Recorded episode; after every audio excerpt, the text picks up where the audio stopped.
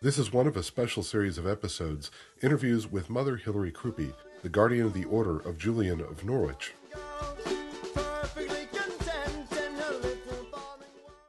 So, welcome to another special episode of Love Was His Meaning. I'm up at the Monastery of Our Lady of the Northwoods in White Lake, Wisconsin, and here with the guardian of the Order, uh, Mother Hilary.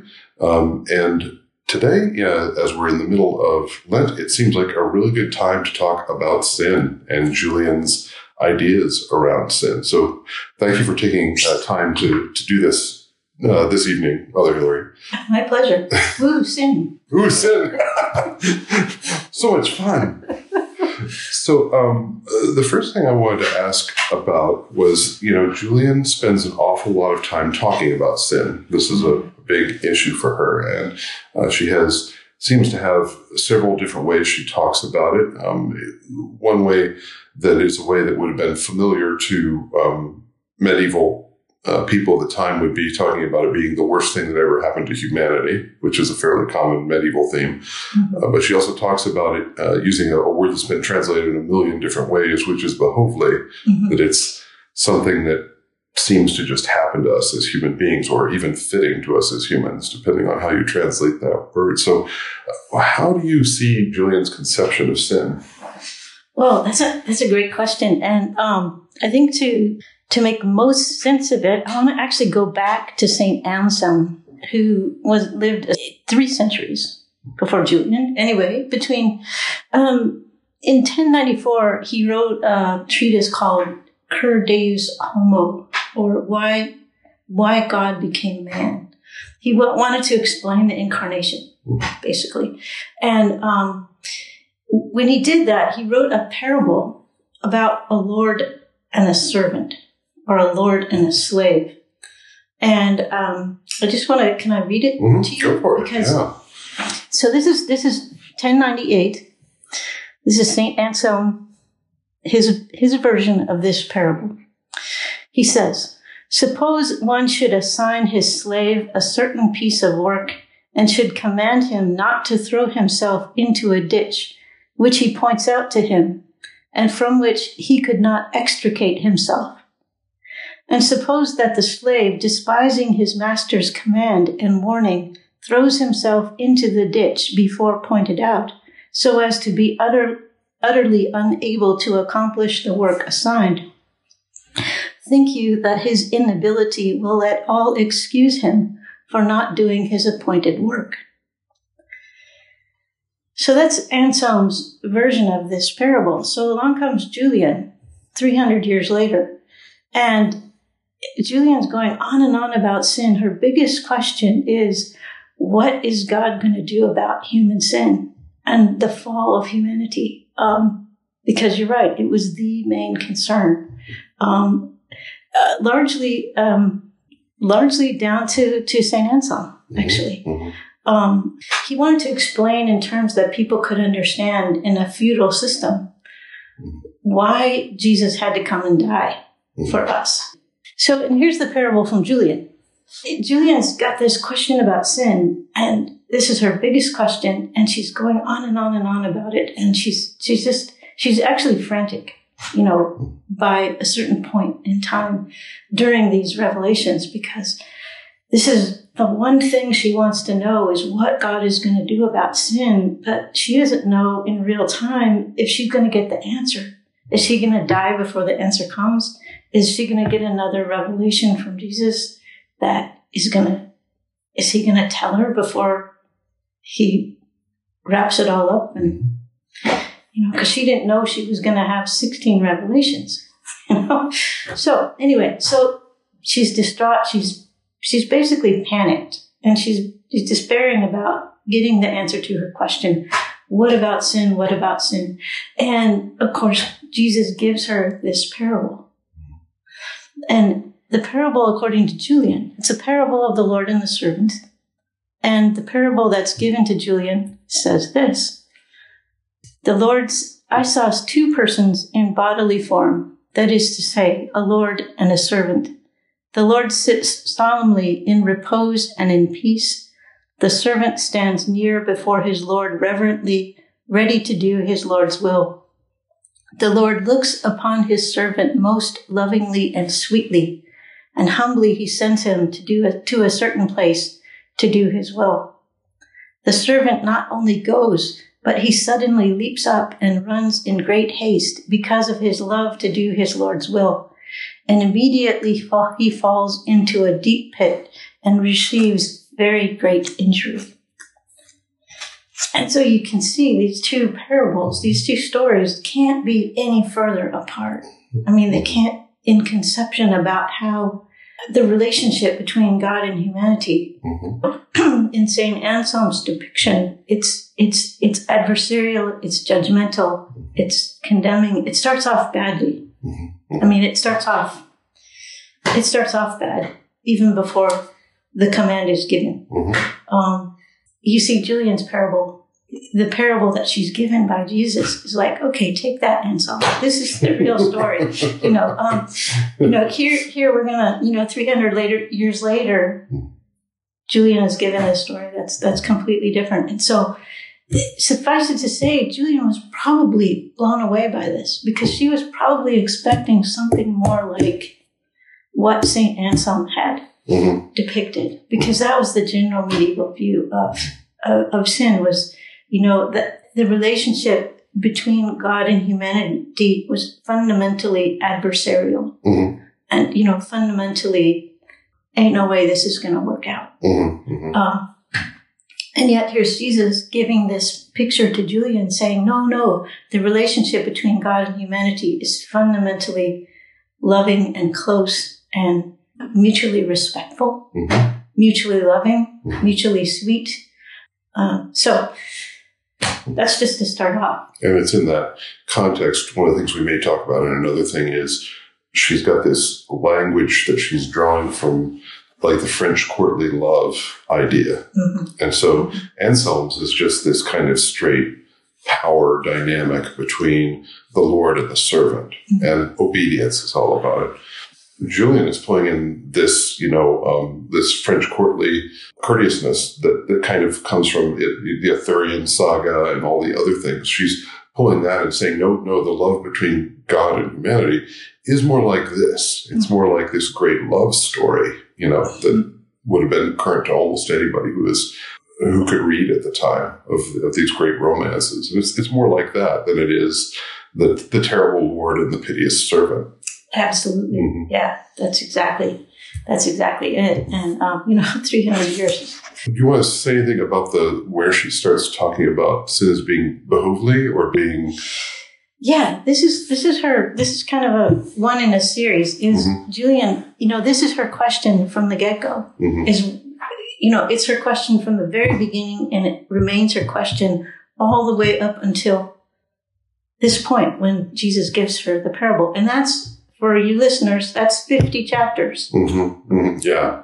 yeah. like 50 chapters of, of, of angst. And it gets worse every chapter. Like you can hear, he keeps answering her and she keeps saying, but what about, but what about, but yeah. what about? Yeah. And so by the chapter 49, she's, com- chapter 50, mm-hmm. she's, she's, she's pretty completely freaked mm-hmm. because she, she's not getting the answer she, she feels she needs to hear, mm-hmm. you know, and again, she doesn't know how long this conversation is going to last because mm-hmm. she's mortally ill. Mm-hmm. Is she going to die before she gets the answer? Mm-hmm. And then what happens? Mm-hmm. So the pitch of this, the sine wave of this mm-hmm. question is getting higher and higher and more acute and more acute as she goes on. And so um, back in uh, chapter 27, about halfway through this process, um, she asked this question she said, "What are, what are you going to do about sin? Um, what what again? The same question. What are you going to do about sin? Um, how do you see us in our sin? How does how does God see us?" It appears that Mother Hilary is now going to read from Barry Windeatt's um, translation. I am. I am. To to preface this, she says, "I should have given up such thoughts." Mm. As she's, you know, she's recognizing that she's she's wondering about this, mm-hmm. you know, it, during this conversation and um, this ongoing conversation. And, and she says she'd often wondered before this time why, through the great foreseeing wisdom of God, the beginning of sin was not prevented. Why didn't God just, why did God let this happen? Yes, the whole question of theodicy and, and that. Yeah. That's right. For then it seemed to me all would have been well. hmm You know, if this had whole, whole business had been prevented. hmm Um, I should have given up such thoughts, yet I grieved and sorrowed over this unreasonably and without discretion. But Jesus, who in this vision informed me of everything needful to me, answered with these words and said, Sin is befitting, Mm. but all shall be well, and all shall be well, and all manner of things shall be well. Um, Windeatt's translation is befitting, which is another way, another you know, in other translations, this sin is behovely is inevitable. hmm It's um, even necessary hmm um, somehow. hmm Um, it, it it it can't be got away from. And so um, this was an answer. You know, Jesus says, "Sin is well, it's like the bumper sticker. Shit Mhm. happens. Yeah.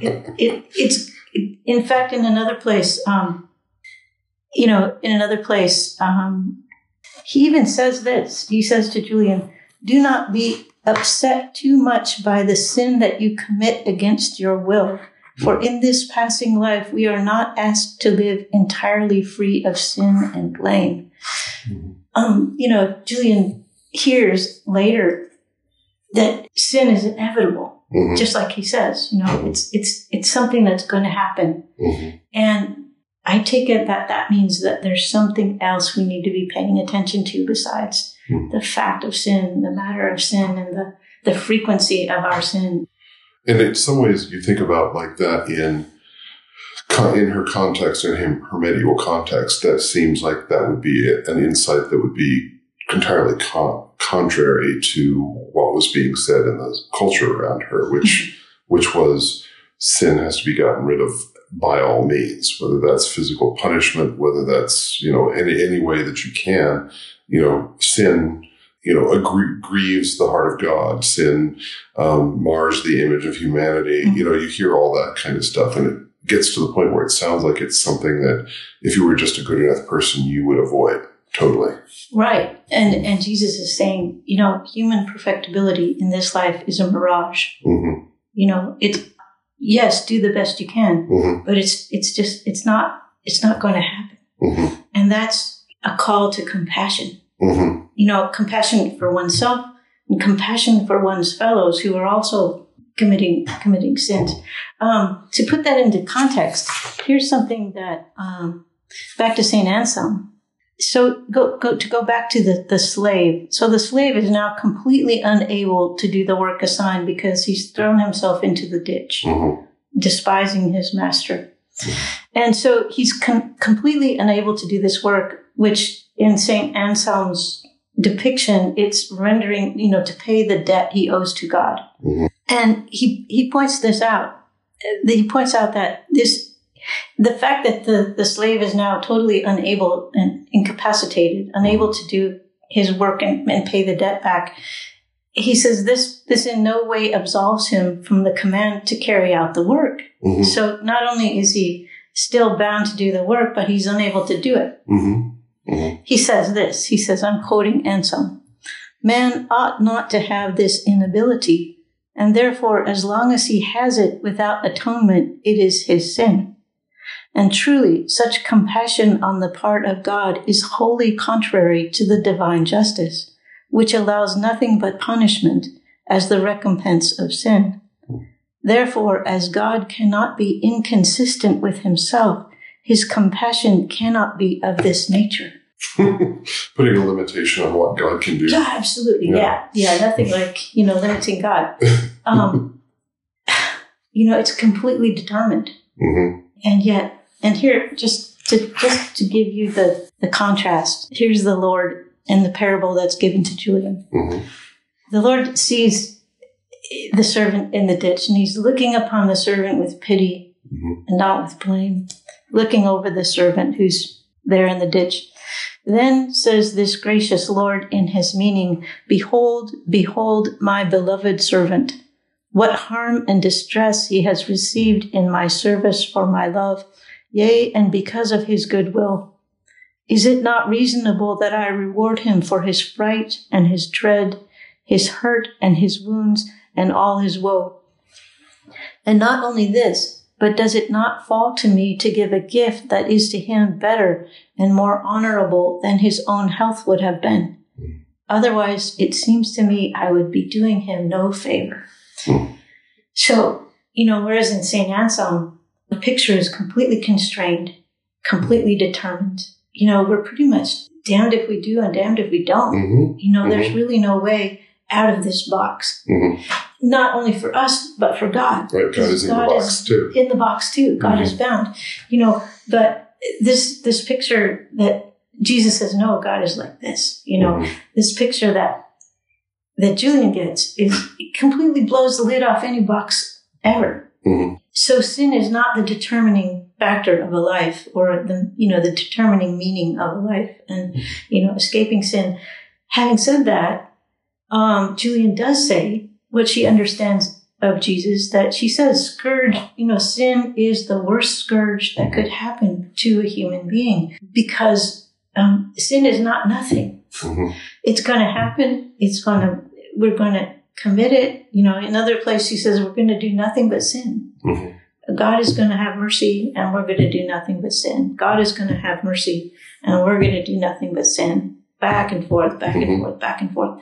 But the thing about sin is the reason it's such a scourge is because we, we fall short of God's glory. Mhm. I mean, the, it mars our, it mars the image of God in Mhm. us. And so for a lover to not be able to present themselves to the beloved, you Mhm. know, as as beautiful, or the you know, and in fact, George George MacDonald, um, the Scottish writer, you know, he says um, he says about about sin and about moral failure from God's perspective that God is so that we are so beloved to God that God will have us because we are beloved.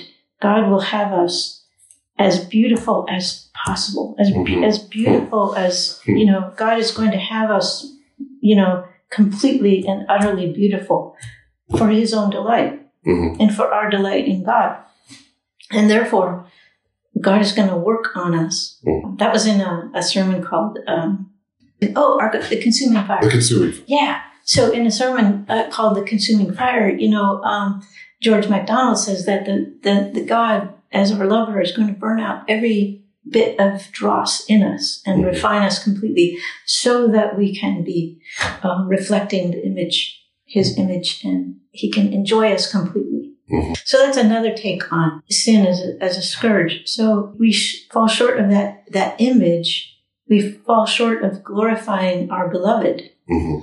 um, in that in that we sin, and so that's the pain of sin. Not that we're morally bad, Mhm. or not that we we blew it again, but that it reflects badly on our lover. Mhm.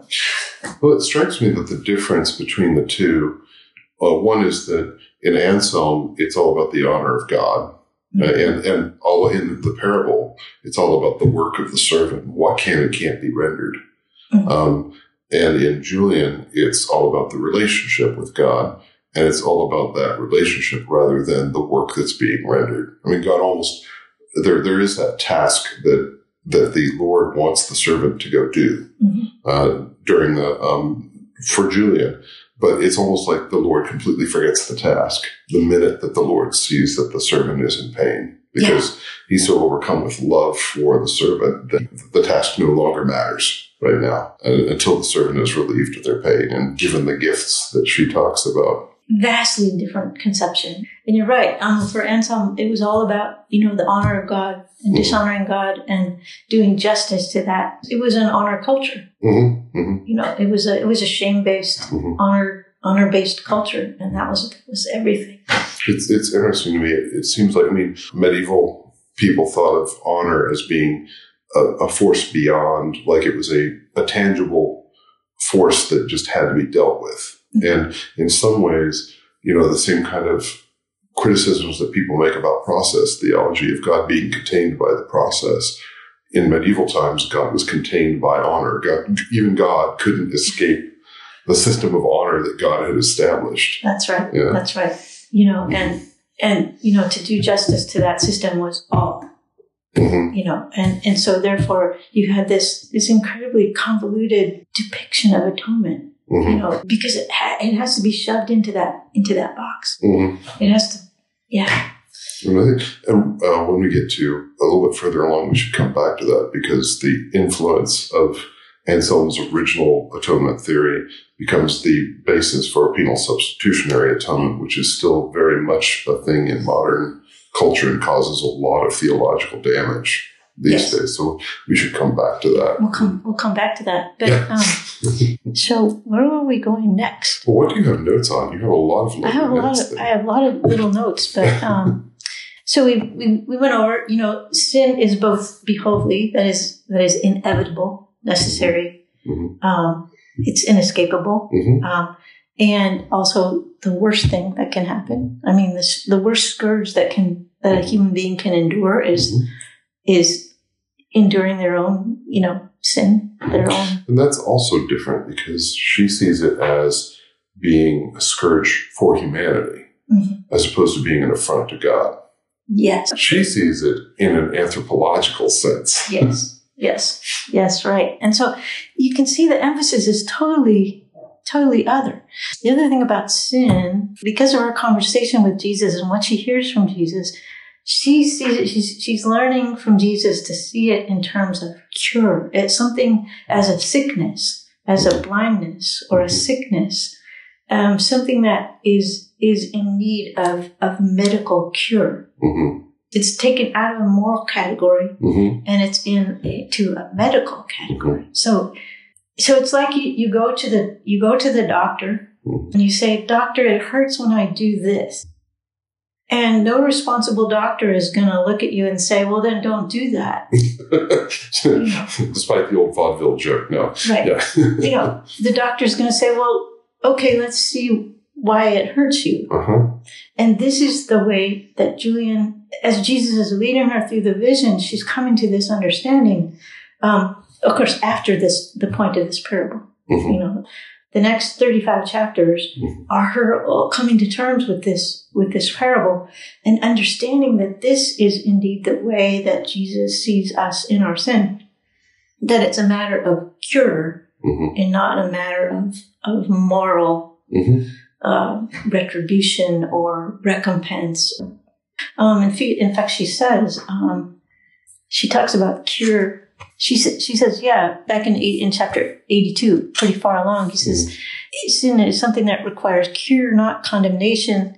She says about Jesus that he is our medicine. hmm That as as he's re- and that he will only reveal our sin to us by the light of his countenance, by the Mm. light of his mercy hmm um, and he will show us ourselves, the truth of ourselves, um, by the light of his mercy as we can take it in, Mhm. apprehend it. And um, he moderates the sight of our sin Mhm. to our ability to take it in and receive his merciful healing. Again, it's a completely different conception of what sin is and, and its effects that it Mhm. has on, on us. Oh yeah, you had the question how how sin the idea of sin interacts with the idea of original sin hmm hmm and upward upward Yeah, coming from. Augustine and yeah. Yeah, Mhm. and um, interestingly, Julian doesn't doesn't put her finger on you know, or actually Jesus when he shows Julian the parable, he doesn't give her a reason. He doesn't Mhm. you know this is why you ate Mhm. you know.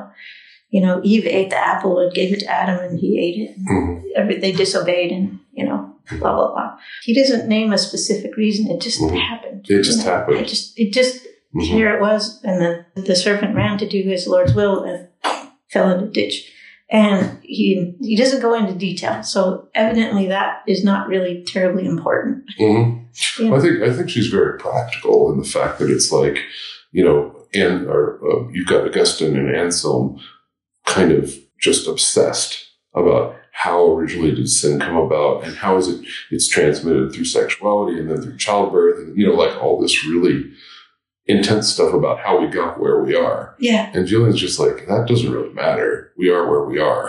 She's a woman. Yeah. I mean- there you go. I mean, you really are seeing the difference between like traditionally masculine and feminine ways, you know, talking in traditional gender roles, ways of thinking about the world. Yeah, and then Julian is is in, intensely practical in this, and actually, you know, Jesus is intensely practical, hmm being the the ultimate mother. hmm You know, um, Jesus, Jesus, our mother. You know, he he is.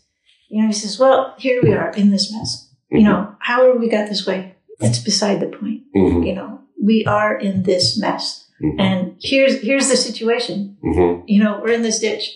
However we got there, here we are. But as far as original sin, so there's this, there's this, the, the medieval idea and actually the modern idea often is, is that, you know, the incarnation happened as a rescue mission. hmm You know, the incarnation was, was something that it was plan B hmm or plan C, you know, that, that, that here we, we disobeyed God and, and we, we fell and, um, we need rescuing. And so God had to send Jesus to clean up the mess. And And Jesus' SEAL Team Alpha sent in to mess up some the operation that's gone wrong. yeah, Yeah. but there's another voice in, there's another voice in medieval thought, theology that says, it says, no, no, the in, humanity is so beloved by God and so good.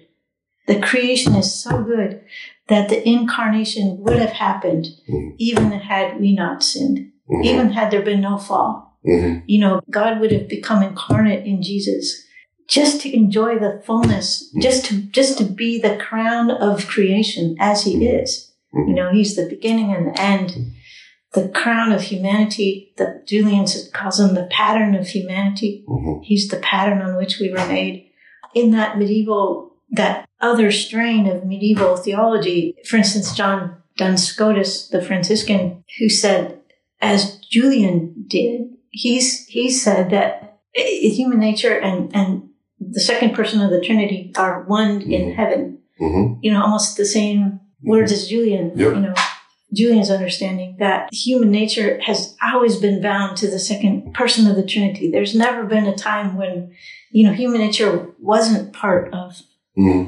Of, of the Godhead. This this this is intentional. The best part about this is with regard to the parable. She says because of the union, the true union. This is Julian is ex- explicating the parable. She says when Adam fell, God's Son fell.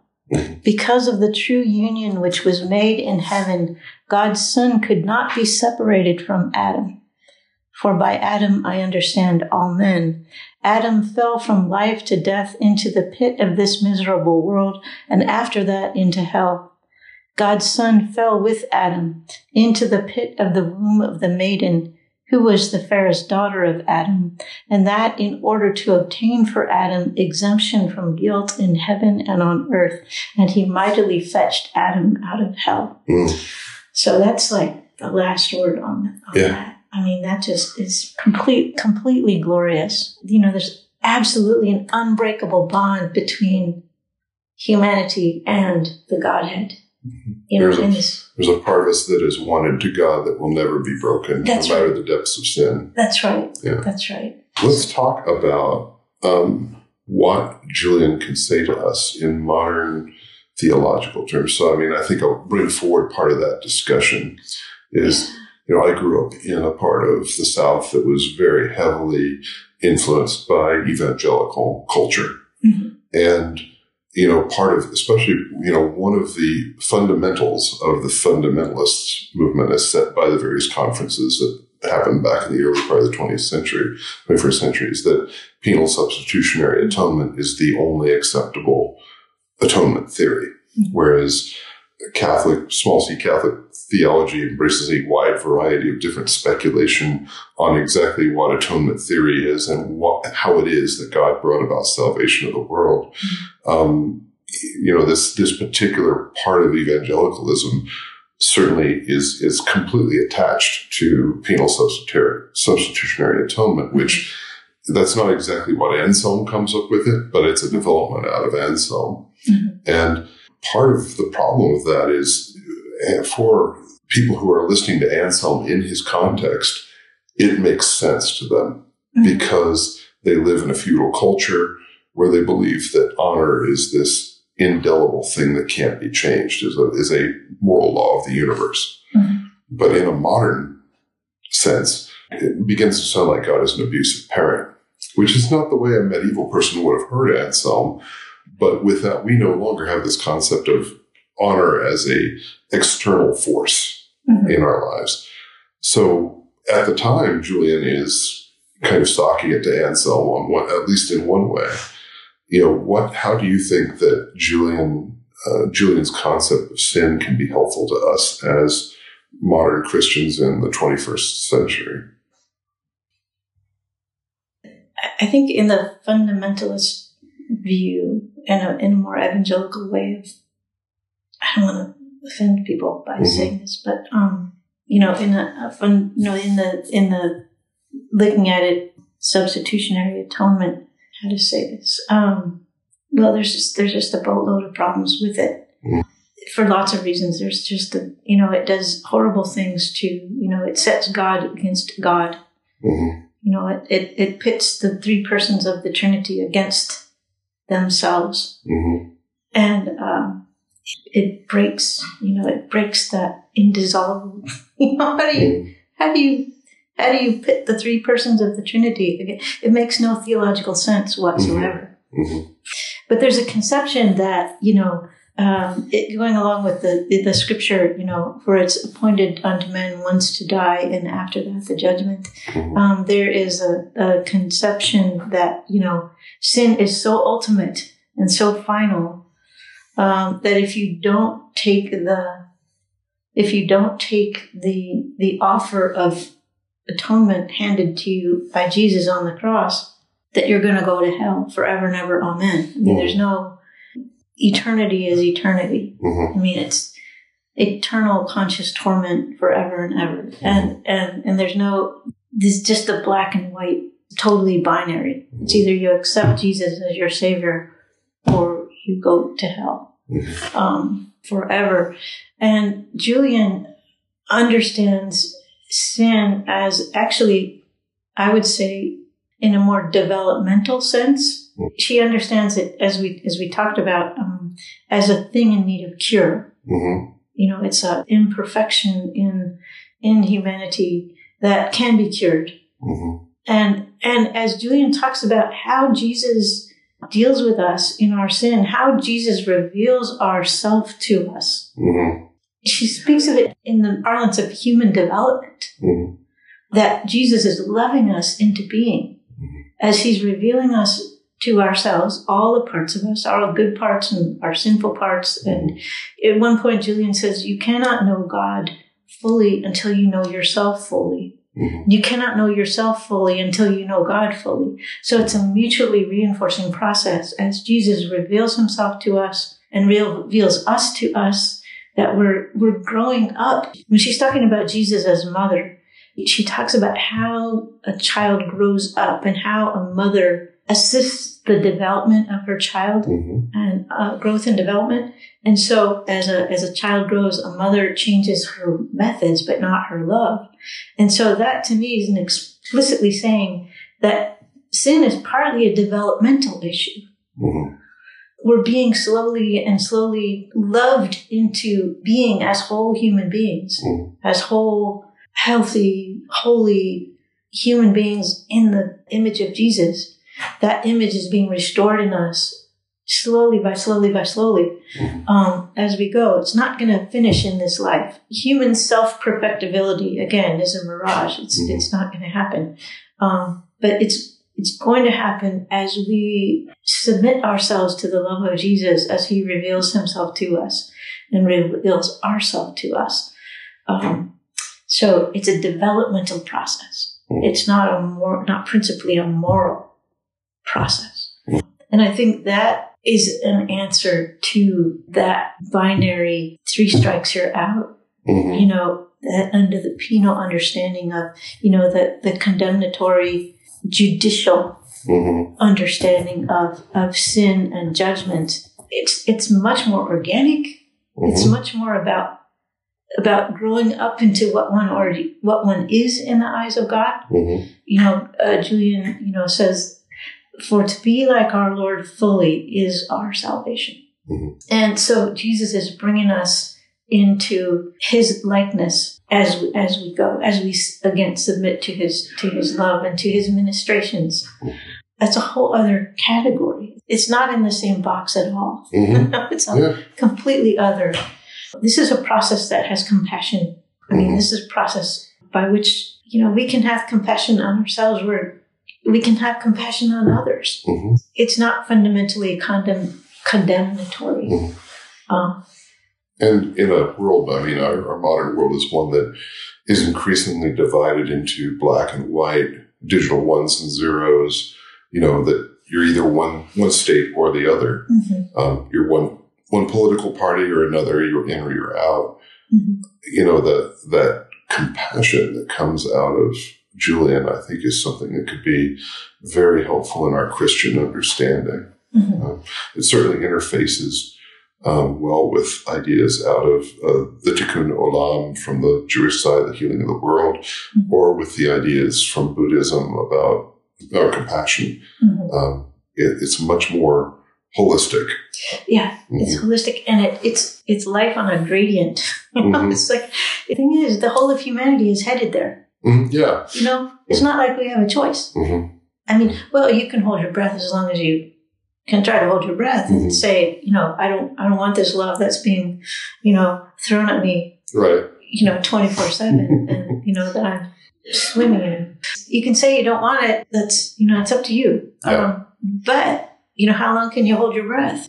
And so it's much more I like the word you used, holistic. It's much more holistic. It's much more. Everybody is somewhere on that. This is going to sound lame on the spectrum. Yeah. the salvation spectrum. Yeah, I mean, everybody is somewhere on that, you know, gradient, and it's a matter of increasing consciousness.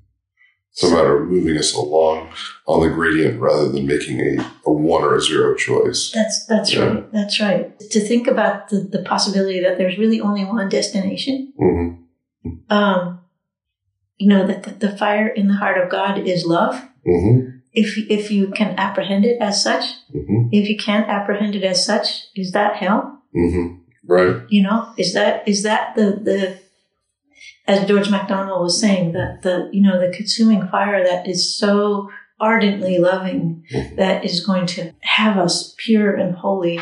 You know that would that would seem to imply that there's really only one destination. hmm Or is is hell just the, the idea of the person refusing finally to turn around and embrace the love that God is co- is constantly trying to embrace them with? That's right. I can't remember who who said this. What there was a 20th century theologian. Um, the door to hell locks on the inside. Yeah, I've heard that before. I Yeah. can't remember. Yeah, I can't remember who it was. I'll look it up and put it in. The 20th century theologian we're trying to cite is indeed C.S. Lewis in The Problem of Pain. You know, hell is that refusal to submit to love. You know, hell is that to seal oneself off from that love. And so it's apprehended as wrath. hmm sometimes our sins become so much a part of who we are Mhm. that they become a part of our being that we can't imagine getting rid of. Mhm. And so the threat, the the love of God, that burning fire of God, which wants to, to uh, as the hymns say, thy, thy dross to consume, thy gold to refine, Yeah. you know, that, that dross becomes such a part of who we believe that we are that the threat to take that away by removing that dross feels like an assault on our persons. Yes. we can't yes. conceive what, who we will be without the dross. Right, right. So it could be very frightening to the idea that that part of ourselves, for good, for good or for evil, whether we put it into ourselves, is is going to go away. And so I, you know, that, that's where the whole question of like, eventually, does God's consuming fire consume us against our our will? You know, in in the eternity, or Mhm. or do we end up? Is there a point where free will is always honored and a person can turn themselves away from that all burning fire for all of eternity? Yeah, that's what I mean. That's a Good philosophical yeah, it's a question. great philosophical question. I mean, but you know, who's, there's there's nothing outside of, of God. Uh-huh. You know, God is. You know, there's nothing. There's no time. There's no being. There's no space. There's no nothing that's Mhm. not inside of God. And so, you know, basically, God's got all the time in the world. Mhm. Well, You know, like, you know, maybe if we go back to Julian, you know, Julian's basically she's not worried about the the origins of original sin, she's really not worried. Like she doesn't spend a lot of time talking about heaven and hell. She spends Right. is all about increasing your relationship with God now, of, of getting, of working, starting to work through that process now and understanding what's going on as opposed to the philosophical question of what happens eventually to us in, in eternity. Doesn't seem to be the top priority for her either. Right. And and what Jesus is saying, you know, to Julian, you know, he says sin is inevitable, sin is behovely, but all shall be well. Mhm. All shall be well. I shall make all things well. Mhm. I can make all things well. I will make all things well. You know, that's taken care of. Yeah. Stop Yes. worrying about it. Yeah, don't you know, don't what can you do here and now Mhm. to love me better? Which was really the origin of Julian's desire. You know, Mhm. that's what got her started on this whole this whole being able to receive this this vision that she eventually had was, you know, her initial request is she wanted to know how to love God better Mhm. and how to love her fellow Christians better. And so that's really the point of Julian's emphasis is is okay, he- here we are. Now what do we do? You Now know, as you know, God is got us firmly in hand. Uh, What do we do with that? Mhm. You know, that's that's our concern. Um, not either a how we got here or b you know where we're going to. Exactly Yeah. where we're going because every time she asks specifically what's going to happen, he says, "No, you don't get that right now." Yeah, he said, you, you know, you basically you don't need to know that right now. Yeah. You know, I'll, I'll I'll give you that when when it's time. it's you know, when it when you need to know that. Uh, it's definitely on a need to know basis, and and we don't. and you don't need to know yet. Is what Yeah. God says in the And so-. And she, you know, and she subsides. You know, she completely, you know, she gets really curious, and then okay, well, I guess Mm-hmm. I don't need to know that, and you know, she gets on with with things. Um, I had the, the thought that you know, present human life is incredibly competitive. Mhm. You know, it's it's a zero sum game. Mhm. If you get it, if you get X, I don't get any. Mhm. You know, if there's not enough, if you know, my perfectibility comes at your expense, Mhm. or your Hermeneutic of perfectibility scarcity. a scarcity Yeah. yeah. and and this blows that out of the water Yeah. i mean this this conception of of coming to be fully human or what it is to be saved or what it is to to go to heaven so to Mhm. speak um you know what jesus is what god's intentions are for us it's completely taken out of that realm of the competitive realm. the competitive realm where you know it's it's a zero sum proposition. So again, we there's room for compassion, Mhm. you know, both for ourselves and for you know each other. It's it's not principally behavioral or moral. It's all about God's love. Yeah, yeah. So If if it ain't about love, it ain't about God, as Michael Curry said. yeah, there you go, there you go. And you know, hope is the key word. You know, Mhm. there's There's hope there's hope. You know, not just for me, but for everybody. for everybody. Yeah, it's So that's it's there's enough to go around. you know. plenty to go around. and it's not a mirage. Mm-hmm. It's a you know hope is certain. In a message Hilary sent me after the interview, she said she should have mentioned regarding the pro- podcast. Someone might say, well, under Julian's conception of sin and judgment, someone's going to be getting away with something. Aren't there any consequences for things done to others' harm, as T.S. Eliot says? Certainly there are. As God has made each one, so God knows each one, knows every place and manner in which each of us are broken, and will deal with the need and manner of that healing in this life if we are willing, or later in some mysterious way if we are not. And if we were not broken in some way, why would we sin? But love and complete restoration of God's image in each one is the governing goal. No one gets off. All of the places of pain of all kinds will be revealed and touched and healed and made right again. Well, thank you, Mother Hilary, for sitting down with me again and, and doing this Lenten um, section on sin, which seemed very uh, behovely to Lent. It's So, but about being you're very well. You're very well.